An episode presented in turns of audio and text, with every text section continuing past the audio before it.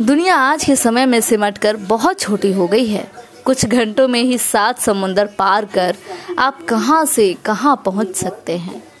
Internet तो घर बैठे बैठे आपको आपके कमरे से पलक झपकते ही चंद मिनटों में निकाल कर दुनिया के किसी भी कोने में पहुँचा देता है।